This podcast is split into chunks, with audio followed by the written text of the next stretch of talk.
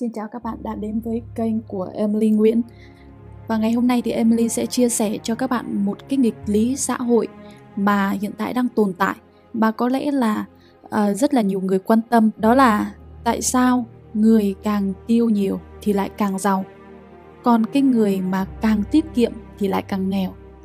Nếu không có khả năng tiêu tiền một cách khôn ngoan thì cách tốt nhất là bạn có thể làm đó chính là tiết kiệm tiền. Và nếu biết cách sử dụng tiền một cách hợp lý, biết tiêu tiền thì hãy phát huy nó. Chẳng mấy chốc mà bạn sẽ trở nên giàu có và thành công.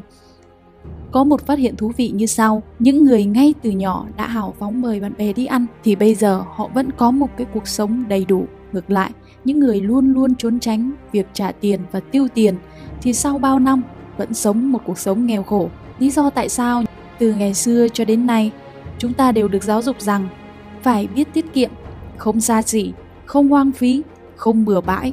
Khi không nên tiêu xài thì một đồng cũng không nên tiêu. Không cần biết kiếm được bao nhiêu tiền, chỉ cần tiết kiệm tiền thì sẽ có tiền. Lẽ nào lý luận này lại sai? Chúng ta lại hãy nhìn một số người thường đến những nhà hàng sang trọng, uống rượu ngoại, dùng hàng hiệu mỗi lần tiêu hết hàng chục, hàng trăm triệu, rất xa xỉ đúng không nào? Tất nhiên, vẫn có những người nói, thế mà gọi là xa xỉ à? Anh chưa từng thấy những người còn sang trọng hơn sao? Đúng thế, phải thừa nhận là vẫn có những người giàu có và sang trọng hơn rất nhiều. Điều tôi muốn nói ở đây chỉ là một ví dụ thôi ạ. Theo lý mà nói, người tiêu tiền như vậy thì càng tiêu càng ít đi mới đúng nhưng thực tế họ lại càng tiêu nhiều thì lại càng kiếm được nhiều vậy rốt cuộc tiết kiệm tiền giàu hay là tiêu tiền mới giàu hơn 80% số người trong xã hội này đang không ngừng tiết kiệm tiền những gì có thể tiết kiệm, họ sẽ tiết kiệm những gì cần tiêu ít tiền, họ sẽ cố gắng tiêu ít tiền có thể gửi vào ngân hàng, họ sẽ mang đi gửi và tiền gửi ngân hàng chiếm hơn 80% số tài sản của họ.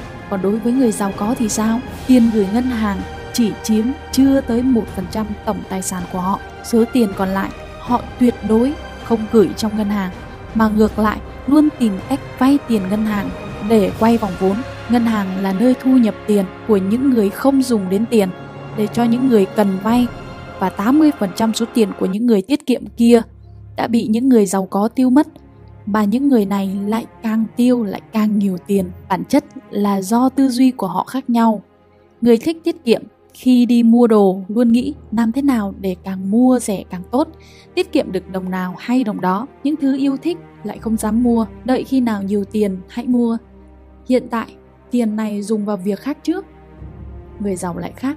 Một khi họ thích thứ gì, họ luôn nghĩ, làm thế nào để mình có thể mua được nó? Làm thế nào để có thể kiếm được nhiều tiền hơn? Đó chính là sự khác biệt giữa người thích tiết kiệm và những người thích tiêu tiền với việc không ngừng suy nghĩ làm sao có thể có tiền để thỏa mãn những tham vọng của bản thân. Họ sẽ càng tìm nhiều phương pháp để kiếm tiền. Khi đã nhiều tiền rồi, họ lại nghĩ làm thế nào để kiếm được nhiều tiền hơn?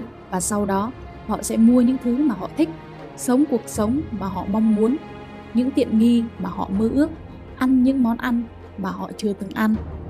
Người dám tiêu tiền, có tham vọng làm giàu, thì họ sẽ có động lực để kiếm tiền. Ngoài ra, trong tiềm thức luôn luôn khao khát một thời gian dài, thì năng lượng của bản thân sẽ luôn thôi thúc chúng ta bằng mọi cách để đạt được. Và đây là quy luật hấp dẫn cuộc sống hiện tại, là sự phản ánh tư duy trong quá khứ và cuộc sống sau này lại chính là do suy nghĩ hiện tại mà ra đối với những người thích tiết kiệm với họ càng tiết kiệm càng có nhiều tiền Thực ra, đó là sản phẩm của nền kinh tế kế hoạch và thời điểm đó, mọi người đều có một số tiền và cuộc cải nhất định. Chỉ có tiết kiệm mới có thể có nhiều hơn. Ngày nay, nguồn tài sản của người dân đa dạng và khái niệm kiếm tiền cũng bao hàm nhận thức về tiết kiệm tiền. Có vô số thực tế đã chứng minh người càng keo kiệt càng không dám tiêu tiền và lại càng nghèo. Lúc cần dùng đến tiền thì phải rộng rãi chi ra. Chẳng hạn, khi đầu tư làm ăn lớn như mở cửa hàng mà trong đầu cũng có suy nghĩ sao kiếm được tiền. Muốn tìm được nhiều đối tác mà lại không dám chi tiền mời họ đi ăn uống thì ai muốn hợp tác với mình? Để từ bỏ một thói quen quả thực rất khó, đặc biệt là thói quen đã ăn sâu vào tiềm thức. Nếu bạn khao khát muốn thay đổi chất lượng cuộc sống, vậy còn đợi gì nữa? Hãy mạnh dạn thay đổi cách suy nghĩ và thói quen tiêu tiền của mình. Hãy nghĩ làm cách nào để có thể kiếm được nhiều hơn để thỏa mãn những tham vọng đó. Tuy nhiên, các bạn đừng nhầm lẫn với việc tiêu tiền với hoang phí tiền. Tiền kiếm ra để tiêu và tiêu tiền thế nào cũng là một nghệ thuật. Những người giàu quan niệm miễn là không hoang phí tiền, còn tiêu vào đâu đều là hợp lý. Ví dụ, mua một đôi giày đắt tiền chính là một sự đầu tư thông minh bởi ngoài giá trị lâu bền, đôi giày đắt tiền còn có khả năng tăng sự tự tin và địa vị xã hội. Vì vậy, đây không phải là tiêu tiền hoang phí mà là một sự đầu tư có mục đích. Với những gì Emily chia sẻ cho các bạn ngày hôm nay, nếu các bạn cảm thấy có ích và học được một điều gì đó, đừng ngại ngần follow, theo dõi Emily trên kênh YouTube cũng như là podcast và các kênh online của Emily. Cảm ơn tất cả các bạn và hẹn gặp lại các bạn trong video tiếp theo.